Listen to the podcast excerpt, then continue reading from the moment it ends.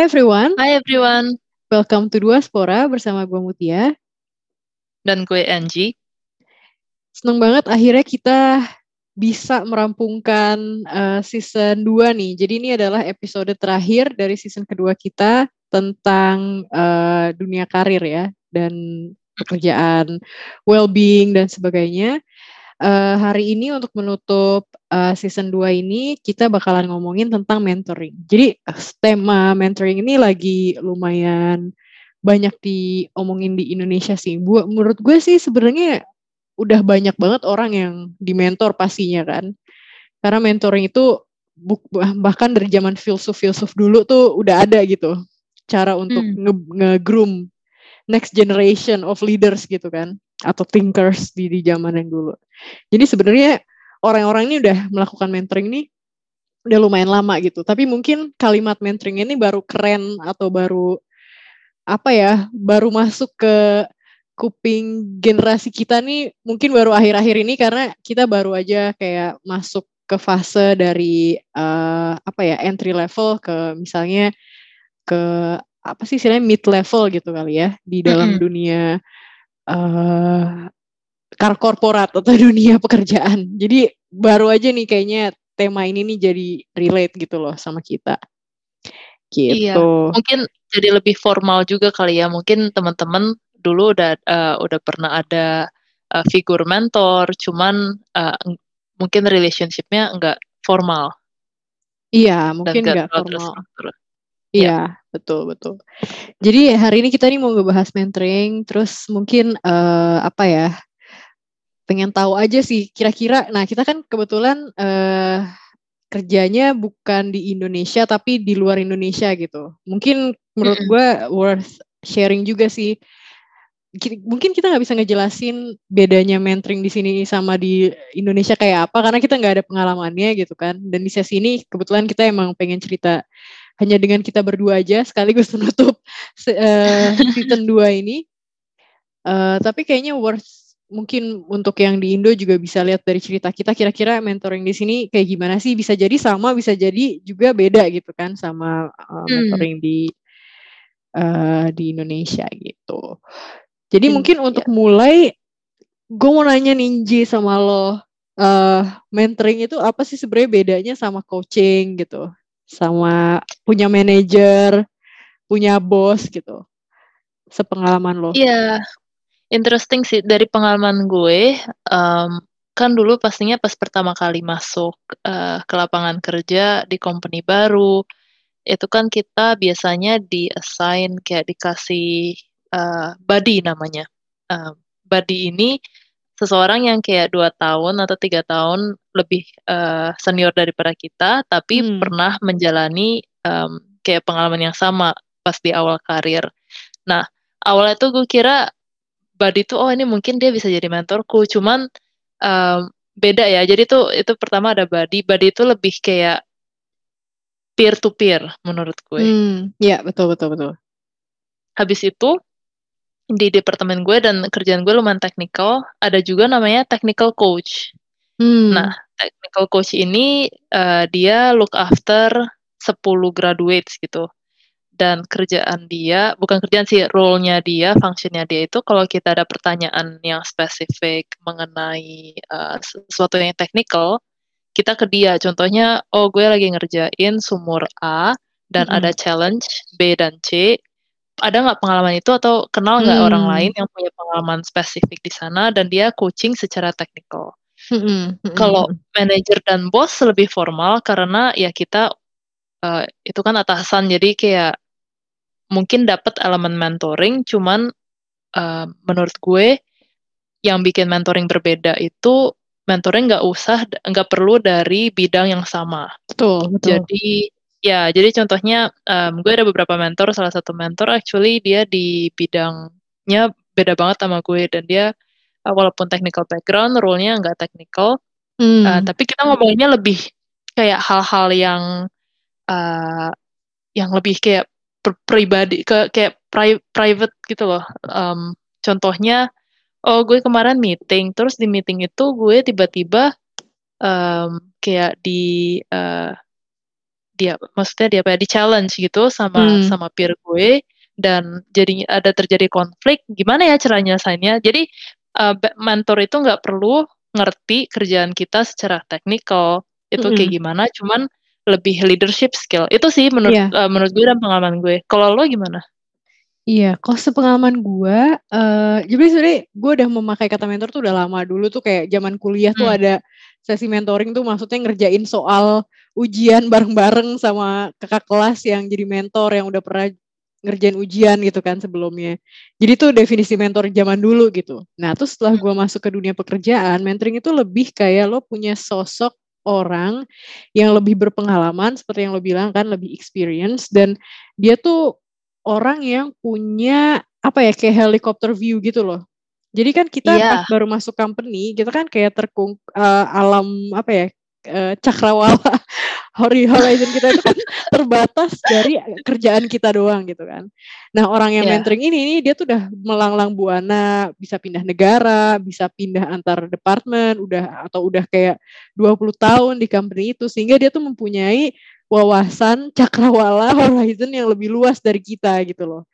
Nah, hmm. biasanya mentoring itu tuh bisa membantu kita untuk maks uh, menemukan blind spot kita karena orang-orang yang baru tuh kan gampang banget karena ada blind spotnya kayak ah ini nggak bisa oh, lo jangan pikir kayak gini coba lo lihat dari perspektif ini deh mungkin beda gitu. Nah, mereka tuh orang yang membuka jendela itu gitu loh untuk kita. Bisa karena yang tadi lo ceritain kan bukan dari uh, bidang lo langsung, tapi bisa soal uh, bisa relate gitu loh sama yang lo kerjain. Nah, karena mentor itu nggak selalu dari bidang kita, gue setuju sama lo lebih banyak leadership atau lebih ke soft skills gitu kan yang yes. bisa diaplikasikan. Jadi mungkin kalau mau nanya, ini gimana nih cara apa uh, technical apa atau gini-gini gini itu bukan pertanyaan yang lo bisa kasih ke mentor bisa tapi nggak selalu gitu kan biasanya pertanyaan yang dikasih ke mentor tuh lebih kayak gimana ya gue bisa belajar untuk nge-influence uh, orang yang backgroundnya begini gitu misalnya. Terus dia ada pengalaman dari pas ya 20 25 tahun dia kerja di di industri ini, caranya tuh biasanya orang yang kayak gini tuh kayak gini gitu. Jadi hmm. dia tuh ada ada approach-nya tuh berdasarkan pengalamannya dia gitu. Kalau coaching, coaching tuh lebih spesifik dan bisa jadi orang yang nge-coach lo uh, bukan orang bahkan yang pernah mempunyai pengalaman tersebut. Itu bisa aja dari lembaga yang emang dia me men menyediakan jasa untuk membantu lo untuk negotiate better. Tapi belum tentu orang yang ngajarin lo tuh dia uh, deal maker gitu atau negotiator. Dia emang kayak pelatih untuk membantu lo negotiate better gitu. Ada kan kayak jasa-jasa kursus gitu. Mm, kayak kursus penyedia fasilitasi uh, cara negosiasi yang baik gitu kan. Cara hmm. influencing influencing skill yang baik. Walaupun sebenarnya orang tersebut mungkin dia gak pernah menginfluence orang gitu misalnya. Emang dia pernah belajar metodenya di sekolah atau pernah ikut pelatihan khusus gitu. Uh, bisa jadi yang seperti itu, bisa jadi coaching juga orang yang mungkin karena lo technical uh, yang pernah mengalami itu sebelumnya gitu kan berbagi pengalaman. Jadi sebenarnya lumayan luas sih uh, apa hmm. definisinya. Terus bisa jadi juga salah satu lo di mentor itu adalah di coach. Jadi mentor lo bilang hm, kayaknya lo butuh coaching di sini deh. Coba deh lo ngomong yeah. sama si X gitu misalnya.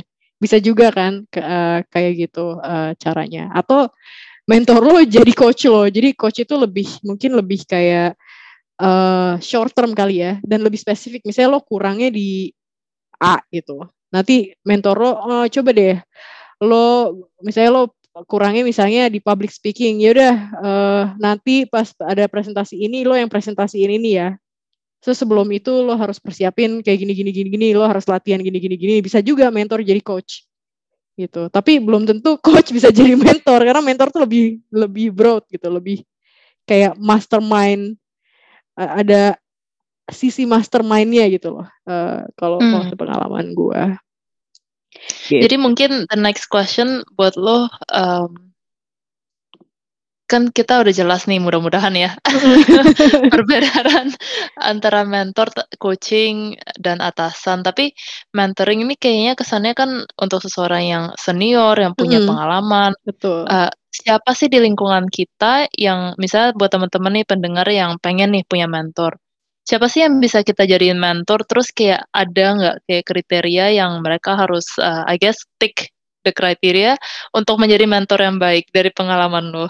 Mhm. Oke, kalau sepengalaman gue biasanya gue cari orang yang experience kan, uh, dan experience tuh has nothing to do with age, uh, uh, with umur ya, dengan umur. Karena bisa jadi orang yang muda tapi dia emang emang high flyer gitu, experience-nya udah banyak gitu kan. Nah biasanya tuh, uh, mentor tuh gue carinya tuh levelnya minimal GM. Jadi gimana ya kalau di company kita tuh biasanya ada kayak karyawan, ada manajer, mungkin ada manajer lagi di atasnya, terus di atasnya ada gen general manager, terus di atasnya ada VP, vice president, terus EVP, terus ada senior executive gitu kan, cara company hmm. kita. Uh, ya atau mungkin bisa juga dari manajer langsung ke GM. Nah tapi biasanya minimal itu GM dan GM itu biasanya dua atau tiga tingkat uh, satu sampai tiga tingkat di atas bos lo minimal atau lebih senior lebih baik gitu. Iya. Uh, dan GM tuh bisa macam-macam. Ada orang yang udah kerja 20 tahun, ada orang yang udah kerja 30 tahun, ada orang yang baru kerja 10 tahun tapi karena emang dia jago banget, dia udah di level GM pada saat dia muda High gitu flyer. kan. High flyer gitu.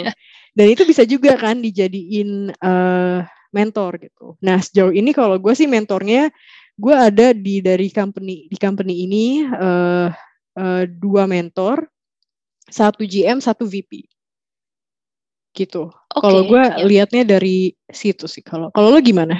Mentor sejauh ini? Uh, sejauh ini mentor gue sebenarnya enggak se I think one level below GM. Hmm. Tapi in fact uh, jadi gue pernah mungkin um, kayak berbagi pengalaman positif dan negatif kali ya. Hmm. Uh, dulu banget pas pertama kali join company gue di assign sama satu level di bawah GM berarti uh, kira-kira satu uh, hang on satu dua dua satu level di atas bos gue. Hmm. Jadi nggak terlalu jauh um, uh, jedanya. Hmm. Tapi uh, sama mentor yang ini kita ketemu tiga empat kali, cuman nggak klop. Hmm. Nggak klop maksudnya kayak tiap kali ketemu ngobrolnya sama-sama aja dan gue ngerasa tiap kali gue share something, hmm. um, dia kasih solusinya nggak terlalu cocok ya sama gue. Hmm, kurang resonate uh, gitu. Iya, exactly kurang resonate dan gue ngerasa kurang bisa relate. Jadi bukan salah dia, I guess, karena mungkin approach kerja kita berbeda dan um, ya values kita berbeda. Not in a bad way, beda aja gitu. Mm-hmm. Jadi mentor itu kita cuman paling setengah tahun dan jadi nggak nggak uh, ketemu lagi. Mm. Tapi habis itu sekarang gue ada um, tiga mentor actually. Yang hmm. satu tuh dia dulu buddy gue. Jadi hmm. dia sekarang uh, satu level di atas gue. Jadi masih level team lead. Cuman gue sama dia paling resonate karena sesama nggak tahu kenapa sesama perempuan dan kayaknya sifat kita sedikit mirip hmm. dan personally I find um, mentor yang sesama perempuan apalagi di di kerjaan yang dominan kebanyakan cowok ya hmm banyak hmm. uh, challenges yang gue ngerasain whether di field atau lagi presentasi atau lagi di diskusi itu banyak yang challenges yang gue ngerasain itu dia udah gone through dan gak terlalu lama it's not long too long ago jadi masih fresh di uh, di di mentor gue ini dan dia bisa berbagi langsung sama gue. Hmm, oke uh, oke. Okay, Iya, yeah, jadi I guess to give example itu ya hal-hal yang kita ngomongin contohnya oh gue um, kemarin meet hal-hal yang kayak oh kemarin gue meeting banyak banget orangnya ada 100 orang gue punya ide bagus cuman gue takut ngomong hmm. uh, terus ide gue ini diajuin orang lain terus idenya ternyata bagus gitu hmm. jadi jadi hal-hal yang lebih kecil sih menurut gue yang lebih day to day gue lebih sering share sama dia karena dia kayak oh gue juga pernah kayak gitu coba deh next time A B C dan hmm. um, jadi lebih kayak daily challenges hmm. kalau okay. misalnya mentor yang lain mereka emang lebih kayak I, guess tiga level di atas gue uh, dan lebih mirip yang lo share sih kalau mm. kayak jadinya uh, contohnya gue kayak oh gue bingung nih tiga tahun lagi gue pengen pindah ke bidang um, bidang A contohnya uh, ada nggak saran atau tips jadi lebih forward looking hmm. lebih jauh iya lebih ke development gitu kan kayak Iya, iya. Dan lebih banyak yang kayak buat nyari koneksi juga sih kayak oh gue gue penasaran nih dengan bidang ini ada nggak kenal sama orang yang yang bisa share. Iya, iya, iya. Menarik banget. Gue setuju banget sih sama poin lo yang chemistry tadi. Jadi sebenarnya hmm. mentoring itu mirip-mirip nyari jodoh gak sih? yang akan membawa kita ke eh, banget, arah ya. yang lebih baik gitu. Jadi ada mentor yang orang bisa bilang, eh ya nih sama dia nih dia jago, tapi kurang klik gitu. Jadi nanti efeknya ke kita jadi kurang gimana ya? I don't know, do you want to? Kadang-kadang ada orang yang kayak gue mau dimentorin sama dia karena dia keren, tapi menurut gue di atas keren tuh harus ada chemistry gitu. Jadi percuma lo dimentor sama orang yang keren, tapi kurang masuk ke ke ke diri lo. Kurang ada chemistry-nya. Jadi kayak kurang bisa diserap dengan baik juga gitu loh ilmunya. Kalau misalnya kurang yep. kurang ada chemistry-nya.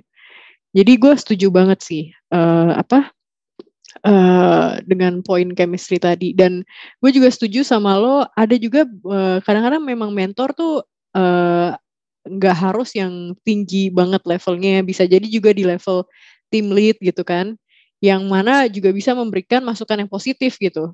Uh, apalagi dia lebih dekat dengan dunia lo kan biasanya kalau tim lead itu. Jadi untuk hal-hal iya. yang lebih uh, bersifat serve ya sehari-hari itu bahkan justru lebih cocok dengan mentor yang yang bisa apa ya istilahnya kayak lebih bisa ngerti relevan. gitu relevan relevan gitu. Tapi mungkin ada caveat di sana um, uh, nggak tahu ya di departemen gue contohnya ada ada rule um, mm -hmm. yang kayak uh, you can have a mentor as long as nggak satu line. Betul. Jadi betul. dia bukan bosmu, dia bukan bosnya yes. bosmu, dia bukan bosnya bosnya bosmu, karena kadang-kadang itu itu konflik of interest. Betul.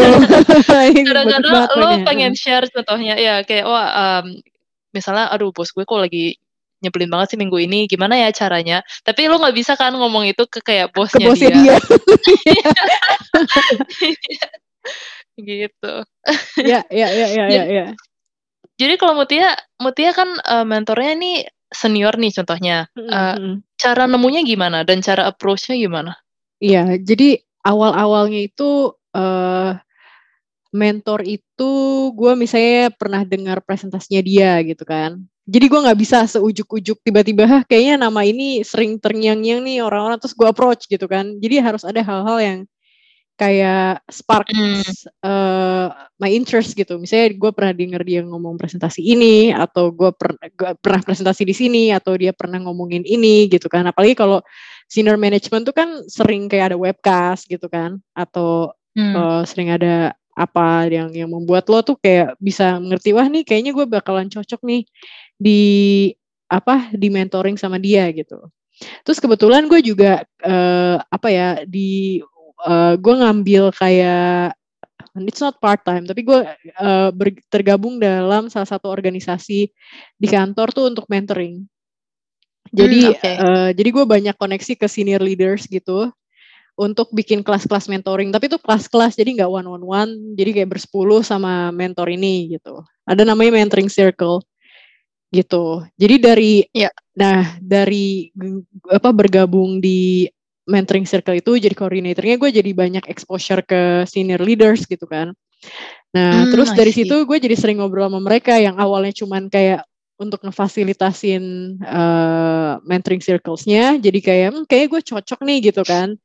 Jadi lama-lama yeah. dia dari mentoring circles gue jadi fasilitator tuh dia jadi mentor gue gitu misalnya. Ada yang ada yang kayak gitu juga gitu. Terus um, ada juga uh, misalnya dari obrolan sama manajer gitu kan. Kan biasanya kalau di kantor kita ada obrolan long termnya kamu mau jadi apa gitu kan. Uh, coba deh kamu reach out ke si bapak ini atau si ibu ini karena bapak sama si ibu ini nih udah di posisi di mana mungkin dalam 10 tahun ke depan lo mau ada di posisi ini gitu.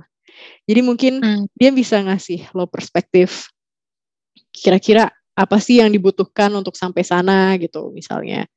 Uh, ya. Itu salah satu approach-nya. Jadi kadang-kadang juga di refer sama beberapa orang terus gue kayak hmm, coba deh gue ngobrol-ngobrol sama orang ini jadi gue kayak set up get to know you gitu loh sama orang ini hmm. terus gue kayak nanya-nanya iya manajer gue bilang katanya lo gini gini gini nih gue ada ini nih interest ke arah sana tapi gue sekarang masih di level ini gitu gimana ya caranya gini gini gini gini terus mungkin lo harus tanya juga karena mentoring itu kan mereka harus invest waktu ke kita kan jadi ya. kayak satu jam per bulan gitu misalnya. Kalau gue bisa se sejam per bulan sih sama mentor gue.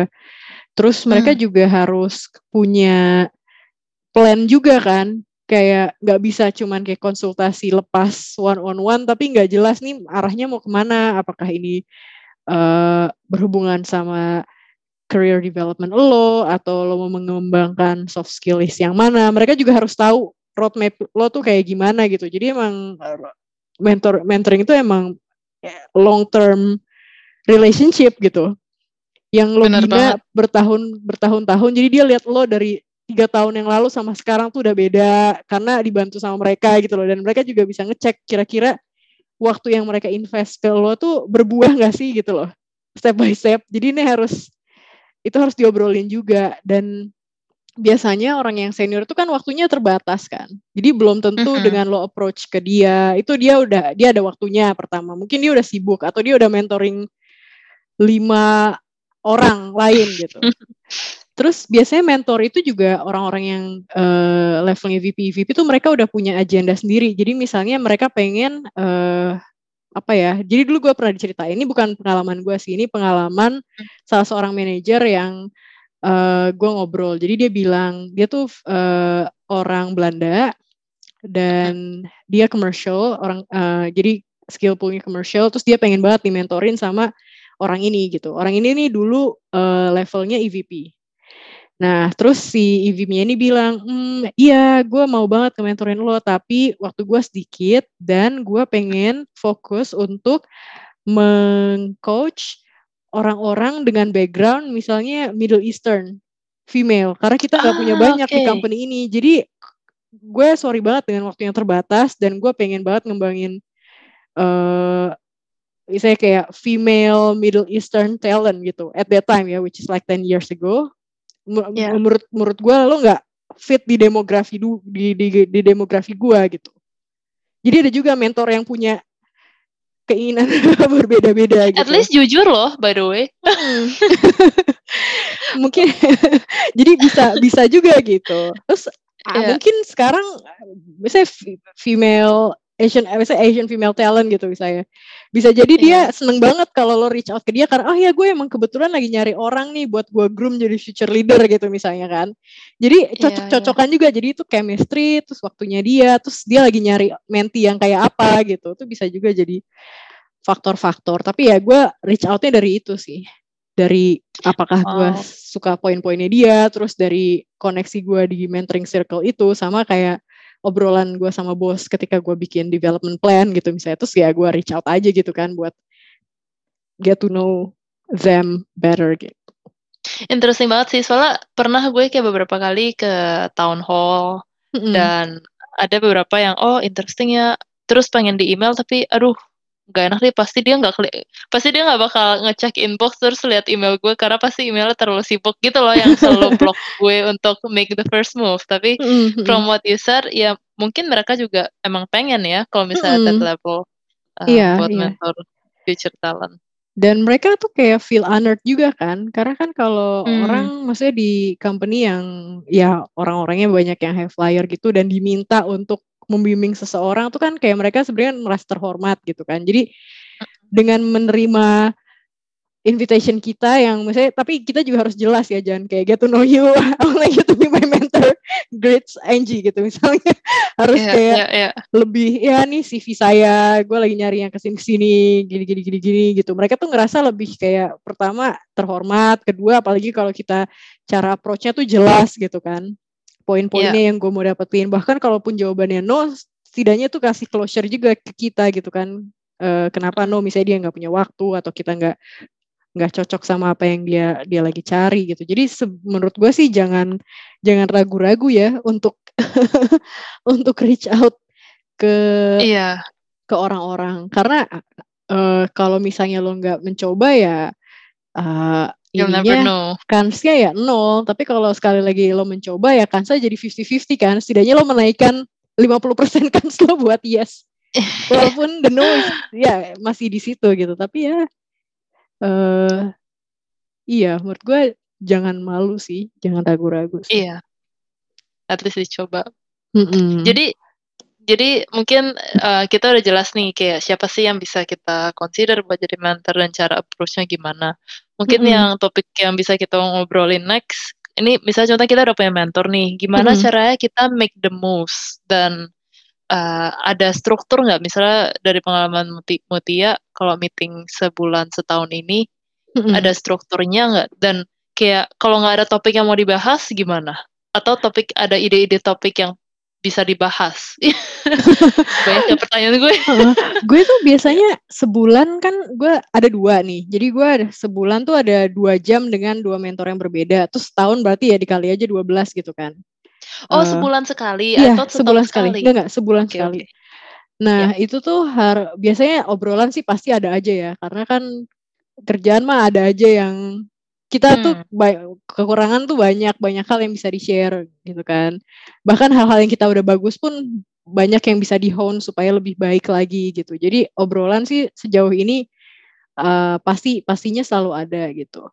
Terus uh, mungkin itu uh, gue suka banget playing uh, devil's advocate. Jadi biasanya kan kalau di Eh, biasanya tuh orang tuh cenderung untuk mencari pembenaran gitu kan, confirmation hmm. yang gue lakukan nih bener gak sih gitu. Terus lo tanya ke mentor lo, oh ya ini udah bener. I think uh, harusnya kita memposisikan mentor kita tuh sebagai orang yang harusnya men-challenge kita gitu.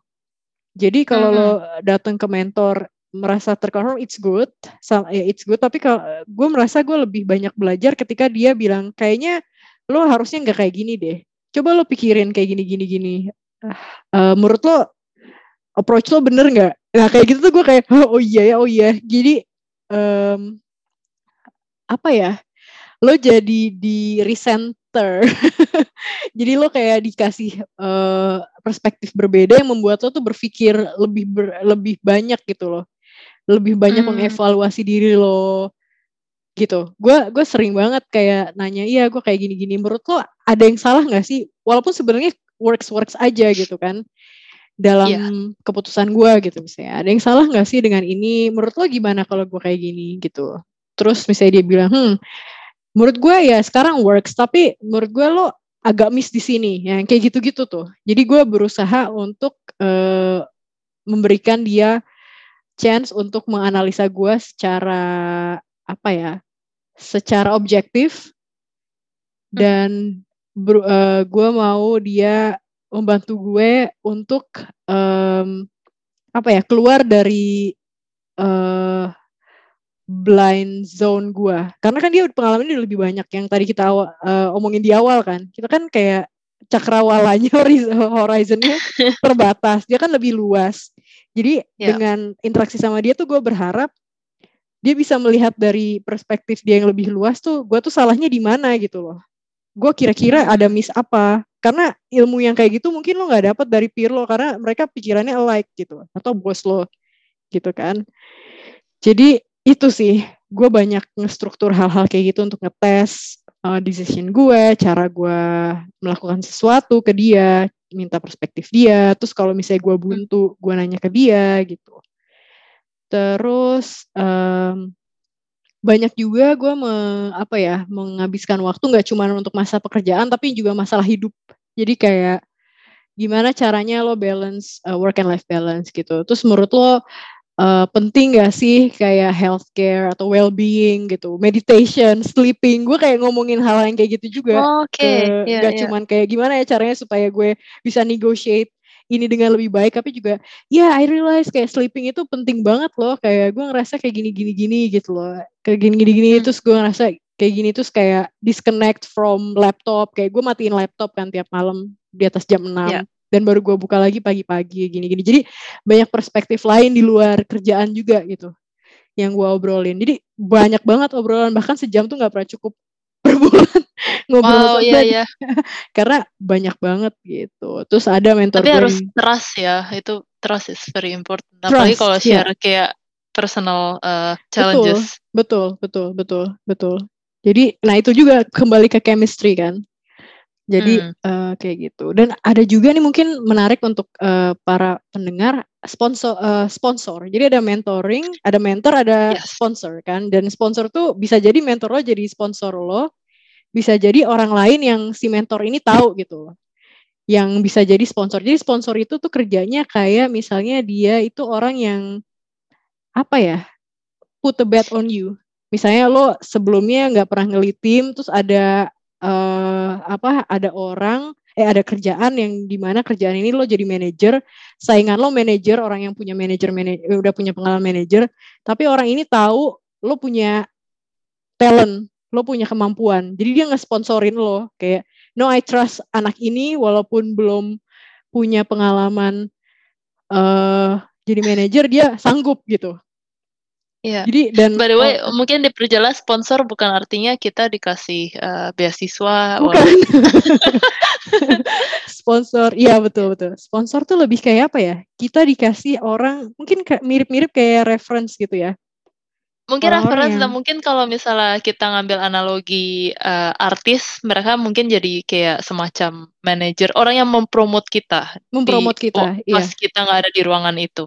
Iya, Iya, jadi sponsor. Tapi sponsor buat gue masih black box sih, ya. Kayak I don't know, kayak soalnya kita kadang-kadang kita nggak tahu kan sponsor kita itu siapa dan nggak nggak pernah ada formal agreement kayak oh by the way bapak jadi sponsor saya ya itu nggak pernah kan ya kayak mereka kayak they made their decision in their mind dan itu sesuatu yang it's it's almost one way I feel I feel kalau gue, menurut gue kalau orang ini if wrong, ya. Uh, sepengalaman gue, jadi gue juga sponsoring ini masih baru gitu dan gue juga baru dapat uh, satu kerjaan ini karena apa ada sponsor. Nah, menurut gue okay. jadi awal-awalnya itu gue juga nggak paham gue kira kayak mentor sponsor apa sih gitu. Jadi sponsor itu orang yang mau take risk kan kayak oke okay, gue mau mem apa ya make sure ada generasi baru gitu, memberikan kesempatan untuk orang-orang yang uh, belum punya pengalaman, tapi gue percaya orang ini bisa uh, ngerjain ini karena gue sudah melihat track recordnya gitu. Jadi sponsor itu yeah. dia either udah pernah kerja sama lo atau pernah biasanya sih udah pernah kerja sama lo uh, secara iya. langsung yeah. atau tidak langsung bisa jadi dia dulu stakeholder lo, bisa jadi dulu dia manajer lo gitu kan. Nah, dan sponsor ini itu uh, orang yang terang-terangan bilang ke lo kalau dia happy banget dengan kerjaan lo. Dan you can feel it, right? So like ya, yeah, you, your performance is good, I'm very happy, kayak uh, makanya uh, kayak gini gini gini, I believe that in your ability, gini gini gini gini. Uh, terus itu satu, jadi one way. Jadi uh, gimana? Jadi lo kerja yang bagus terus dia mengapresiasi kerjaan lo dan hmm. mungkin lo juga ngomong ke dia iya I really like this opportunity kayak misalnya gue belum tahu ada opportunity atau enggak tapi kalau misalnya ada I would really like to try dan sponsor lo oh, kalau emang kenal banget sama lo yeah. percaya sama lo dan dia kan emang mungkin koneksinya lebih banyak karena dia level manajerialnya lebih tinggi dari lo gitu kan. Jadi pas hmm. ada iya nih kita akan membuka ini ini baru gini-gini kita butuh orang gini gini gini lo yang pertama kali ada di kepala dia gitu. Hmm, gue tahu nih si Angie karena si Angie nih gini gue pernah kerja sama Angie bagus banget kerjanya gitu kan misalnya. Terus si Angie gini gini gini gini gini dan gue tahu Angie juga lagi nyari yang kayak gini gitu jadi ah, I see. I learned something new. gue jadi kayak kepikiran jangan nih ada satu bapak sponsor gue tapi gue nggak pernah sadar aja. tapi fit deskripsi lo banget. yeah. Jadi harusnya lo ini sih dan lo tahu dan pastinya lo tahu dia sponsori lo karena habis itu dia yang kontak lo kan kayak eh ini gue habis dari rapat ini. Mereka lagi nyari orang kayak gini gini hmm. gini gini. Coba deh lo reach out sama si ibu ini gitu misalnya. Ya lo pasti tahu dia habis sponsorin lo ya kan masa ujuk-ujuk ah gue kira dia cuma mau ngasih gue kerjaan misalnya kayak okay. gitu nah terus sponsor yeah. tuh biasanya erat hubungannya dengan kayak job promotion gitu kan atau misalnya lo dikasih uh, mungkin secara job lo nggak dipromo tapi lo dapet kayak scope yang lebih gede gitu.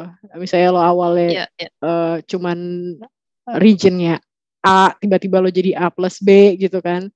Karena dia butuh orang atau tiba-tiba ada orang yang lagi maternity leave, terus dia butuh orang hmm. yang uh, buat ngegantiin dia, tapi misalnya orang itu levelnya tuh udah di atas kita, misalnya satu tingkat di atas kita, tapi dia percaya lo bisa gitu.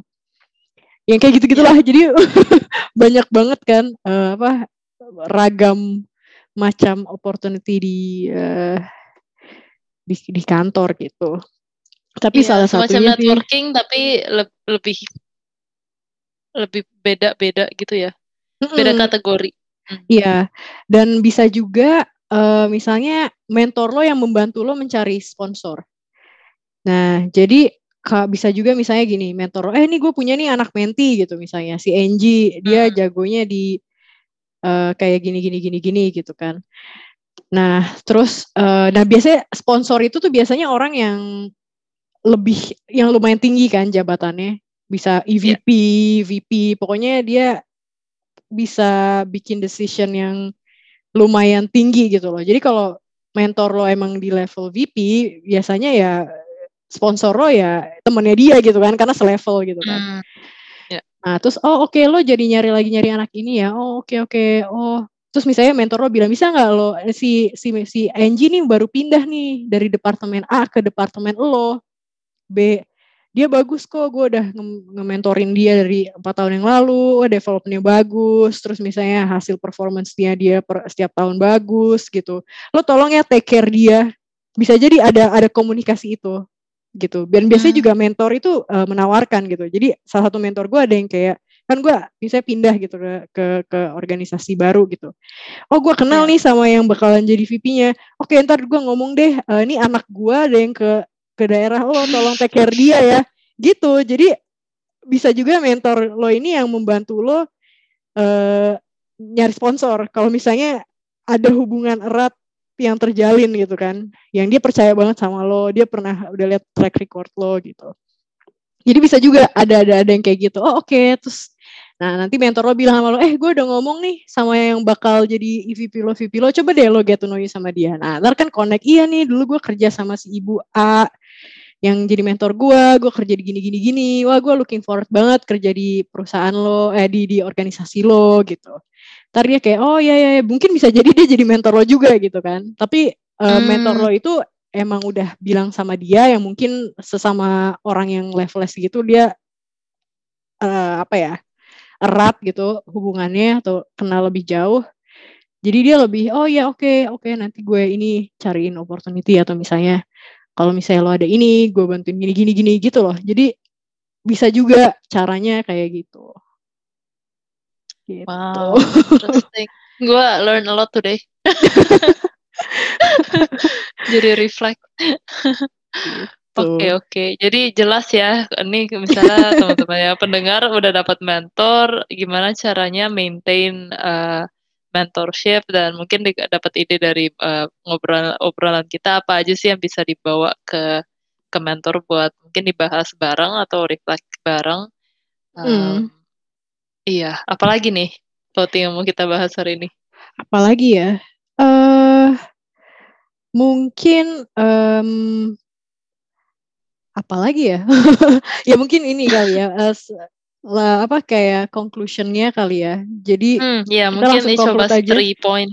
Ya. Hmm, kalau dari gua sih pertama uh, ya mentor itu biasanya orang yang lebih berwawasan luas dan harusnya banyak dipergunakan waktunya tuh untuk mengecek apakah bukan untuk membenarkan tapi untuk ngasih perspektif berbeda gitu. Yang bisa jadi itu seolah-olah kayak uh, menegate point lo atau misalnya jadi devil's advocate gitu kan. Dan itu harus di cherish, it needs to be valued karena itu berharga banget gitu.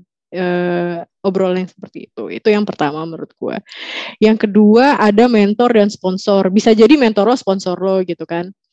Uh, yeah. Dan mentor itu ya yang mementor lo gitu, menjadikan lo lebih baik. Sponsor tuh advocate for you. Jadi dia tuh punya decision level tinggi yang oke, okay, dia yang bisa ngasih lo reference buat dapet job promotion, lo dikasih kayak uh, iya, uh, uh, maksudnya kayak uh, challenge atau exposure yang baru gitu kan. Dan itu hmm. biasanya berakar dari performance. Jadi nggak bisa lo kayak speak speak sweet speaking kayak gitu-gitu yang tiba-tiba lo dapet sponsor gitu. Biasanya tuh berakar dari performance gitu jadi mungkin sebelum memikirkan mentor ini ini mungkin bisa dilihat juga kayak performance menggunakan mentor untuk membantu performance kita karena at the end itu yang speaks a lot sih uh, performance hmm. itu jadi mentor dan sponsor yang ketiga chemistry sih jadi bisa jadi lo pengen banget dimentorin sama Mark Zuckerberg gitu atau misalnya Bill Gates tapi good iya. mentor yeah. tuh ya harus ada chemistry-nya juga gitu bukan kayak keren-kerenan dan dan harus ada kecocokan sih antara lo dan dia. Mungkin oh yang keempat tambahin sedikit jangan ragu-ragu untuk approach orang kalau misalnya ditolak ya nggak apa-apa karena emang waktunya dia sedikit kan. Tapi kalau hmm. uh, dan nggak jangan pernah berpikir orang merasa ah ngapain sih mengganggu waktu gua karena orang pasti merasa terhormat lah untuk dijadikan seorang mentor gitu kan. Berarti kan dia diakui ke apa ya? ke kemampuannya gitu. Jadi kirim aja, jangan apa, jangan jangan mundur duluan. Don't reject yourself. Mungkin itu sih. Ya, ya, ya. Kalau lo gimana sih? Yang pertama yang lo bahas barusan sih, uh, kayak jangan ragu-ragu, email aja, jangan overthink. Mm-hmm. Dan uh, mungkin ada persepsi kalau misalnya senior banget itu kayak kesannya, apalagi di perusahaan gede ya, itu kesannya kayak oh ini selebriti banget nih gitu. jadi kayak jadi ya jadi kesannya tuh kayak contohnya gue mau email someone yang udah super famous dan super banyak follower.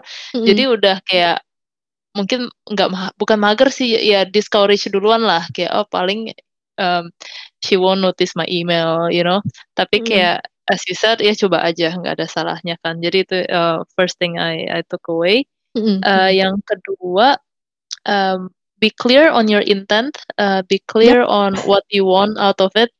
Um, mm-hmm. Actually, gue lupa mention, uh, gue pernah lihat online kayak ada mentorship contract. Um, mungkin bisa nih teman-teman Google kalau misalnya mau cari inspirasi. Mm. Jadi kayak ini uh, ada, ada kayak list gitu. Jadi kayak ketemunya berapa kali uh, setahun atau berapa kali sebulan, uh, ada struktur atau enggak. Mm-hmm. Uh, pokoknya gitu lah jadi kayak dan dan ujungnya di tanda tangan between mentor dan mentee kesannya formal banget tapi uh, it takes the formality out of the way it takes the admin yep. stuff out of the way jadi kayak nggak perlu kagok-kagok kayak oh kapan nih kita ketemu lagi etc karena semuanya udah udah agree in advance tapi be clear on your intent not to, not only for the entire relationship tapi sebelum uh, your mentoring call mungkin spend some time buat prepare dan plan pengen mm ngomongin apa aja. Mungkin bisa juga email ke mentornya kayak oh uh, we will have our connect in two days. These are the things I would like to get your views on. Yep. Uh, yeah. Mungkin it helps them prepare juga. Um, terus yang ketiga, uh, yang ketiga, ntar gue cat nih soalnya. yang ketiga, um, a, a bit link uh, yang lo bilang sih, Mutia kayak chemistry is important tapi uh, links juga yang kayak if you have an intent dan lo ngerasa mentor lo nggak bisa memenuhi itu, ada dua opsi menurut gue. Pertama, jangan gak enakan buat bilang I don't think this is working. Mm -hmm. uh, I would like to find another mentor. Itu it's it's completely fine. Mungkin ngomongnya yang baik ya, jadi mentornya nggak sakit hati. Iya, iya, iya, iya. Dan yang kedua mungkin intent lo nggak nggak terpenuhi, cuman you're actually learning something else. Mm. Jadi kalau kayak gitu, it's okay to have more than one mentor cari yeah. lagi aja. Uh, yang ketiga jangan jaim. Ini Betul. ketiga apa keempat? Iya ya selanjutnya lah. Jangan yang jaim menurut gue. Iya, yeah, yeah. I think when I was uh, kayak lebih awal di karir gue, awal-awal gue agak jaim ke mentor gue karena kayak apalagi kalau misalnya dia lebih senior dari gue, kayak gue otomatis pengen buat impresi yang positif dan yang baik. Jadi hmm. ada tendensi untuk cenderung kayak jaim, aduh nggak enak ah share yang kayak gini, ntar dikirain gue pemalas, atau ntar dikirain gue nggak ambisius, atau atau gue dikirain kayak kok ini orang cupu banget gitu. Masa gitu doang nanya? iya benar benar benar. Jadi jangan betul, jaim. Kalau you want, if you want to make the most out of your relationship, kalau jaim tuh nggak membantu dan jaim nggak membantu building trust juga menurut Betul, gue. Jadi karena, karena selamanya juga Betul, vulnerability. Jadi kayak jangan sampai ada tembok lah between yourself and your mentor. Ya, ah, setuju banget. Bagus, bagus, bagus, bagus banget, Angie tips-tipsnya. itu semua dari lo sebenarnya. Gue summarize aja. wow. Siap, siap, siap. Jadi ini kita semoga sesi terakhir uh, season 2 ini uh, membantu untuk membuka apa ya perspektif baru gitu ya dan membantu juga untuk para kalian semua yang lagi dalam dunia pekerjaan uh, dan kita bakalan uh, go uh, ke ke season 3 which is tentang love relationship. Kira-kira apa sih ini Ji yang mau kita obrolin? Uh, interesting mungkin teman-teman mungkin ada yang penasaran atau mungkin enggak uh, karena gue kan sama Mutia kan kita um, we married someone that is outside of Indonesia ya jadi kayak culture-nya berbeda dan mungkin uh, kalau gue sih pen, uh, per, per, personally gue pengen dengar cerita lo sih Mutia jadi kayak ada nggak culture clash? Mm-hmm. Gimana cara uh, culture clash between the not only the two of you but also between your families kan? Iya. Yeah, um, yeah. Terus uh, valuesnya gimana dan does it change your perception about what marriage is about? Karena personally I think my life now being married is very different to what I had in mind when I was little. Oh wow, gue juga gitu. penasaran banget sama uh, cerita Angie dan untuk kalian semua yang penasaran jangan lupa untuk stay tune di episode episode kita selanjutnya. Dan mungkin sampai sekarang kita akhiri dulu nih season 2 dan sampai hmm. ketemu di season 3. Bye. Thank you semuanya. Bye. Bye bye.